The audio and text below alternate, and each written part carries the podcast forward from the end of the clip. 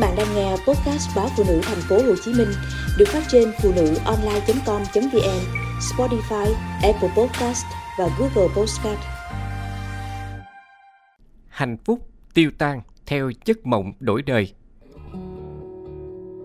Cuộc sống của cả nhà có hạnh phúc không còn tùy thuộc vào chất lượng cuộc sống của cha mẹ, chứ không chỉ có việc học hành, thành đạt của con cái. Tình cờ gặp lại Hữu tôi mới biết anh bạn cũ của mình đã về nước sinh sống hơn năm nay. Lâu nay chúng tôi vẫn đinh ninh anh cùng gia đình an cư lạc nghiệp ở nước ngoài. Quá ra thực tế không như tôi nghĩ. Trước ngày nhà hữu ra nước ngoài theo diện bảo lãnh, chúng tôi có dịp gặp nhau trong một buổi họp mặt chia tay. Trong khi cánh đàn ông tiếc hùi hụi cái vị trí giám đốc chi nhánh một công ty to của hữu, thì các bà vợ lại hào hứng lẫn thèm thuồng khi mơ tới một cuộc đổi đời với tương lai sáng lạng như gia đình bạn. Người trung chung thì thấy về xuất cảnh của anh quá ổn bởi với tài chính dồi dào như vợ chồng hữu, sống ở đâu cũng là thiên đường, lo gì chuyện từ bỏ sự nghiệp bấy lâu gây dựng trong nước hay phải bắt đầu lại nơi xứ người ở cái tuổi ngoài tứ tuần như anh. Vậy mà anh ra nước ngoài chưa đầy năm, gia đình anh bắt đầu có nhiều thay đổi bắt chước bạn bè bản xứ, các con anh chọn ra ở riêng, cho thoải mái chứ không thích ở cùng cha mẹ. Vợ anh từ một phụ nữ của gia đình, ngày ngày quẩn quanh nội trợ, bỗng dưng thích ra ngoài, chịu khó chương chuyện hơn.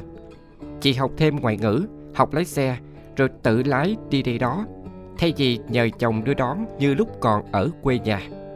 Còn anh, ở cái tuổi 60 chưa hẳn đã già, nhưng chẳng còn trẻ nữa cứ lây quay với việc thích nghi môi trường sống mới. Số tài sản đem từ Việt Nam sang tuổi nhiều nhưng chỉ đủ để mua căn nhà, xe cộ, chi tiêu vì vợ chồng anh không tìm được việc gì phù hợp. Anh khổ sở vì cảm giác không hòa hợp được với cuộc sống ở xứ người nên hay về Việt Nam chơi cho đỡ buồn. Vì đây, anh còn có cha mẹ, anh chị em và bạn bè. Vợ anh hợp thổ dưỡng hơn nên không có cảm giác lạc lõng như anh và cũng ít theo anh về nước bởi gia đình bên chị đã định cư hết bên ấy. Anh về nước được vài lần thì phát hiện chị ngoại tình. Anh chẳng buồn làm thủ tục ly hôn nhưng bỏ về Việt Nam ở hẳn. Do vẫn còn căn nhà chưa kịp bán lúc xuất cảnh, anh cho thuê đủ để sống qua ngày. Từ một người thành đạt, vợ con đề quầy, bỗng chốc anh thành người cô độc, thất chí. Một anh bạn khác sau thời gian cưới vợ là Việt Kiều khá lâu, Nhưng vẫn mỗi người một nơi. Thì ra anh không thích ra nước ngoài sống, Chứ không phải cho giấy tờ trục trặc như mọi người nghĩ. Vợ anh nấu ăn ngon, Nhưng mãi vẫn không đăng ký được giấy phép để mở quán ăn, Nên chỉ có thể bán chui cho các tiệm neo Hay các gia đình quen người Việt để kiếm sống một cách chật chật anh không muốn dứt bỏ công việc của một giảng viên đại học với thu nhập khá tốt ở Việt Nam họ cứ lấn cấn chuyện đi hay ở. Trong khi chị không muốn về nước, ngay đâu anh chị lục đục đòi chia tay. Xem chừng hôn nhân ở hai đầu nỗi nhớ.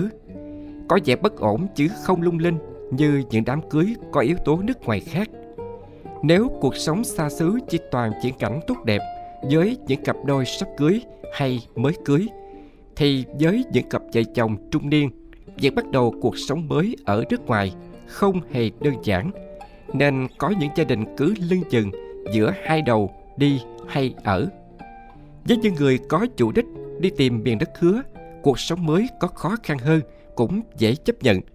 Còn những người đang có cuộc sống ổn định, tốt đẹp, dù lý do chủ yếu vì tương lai con cái, nhưng rủi ro là điều có thể thấy trước.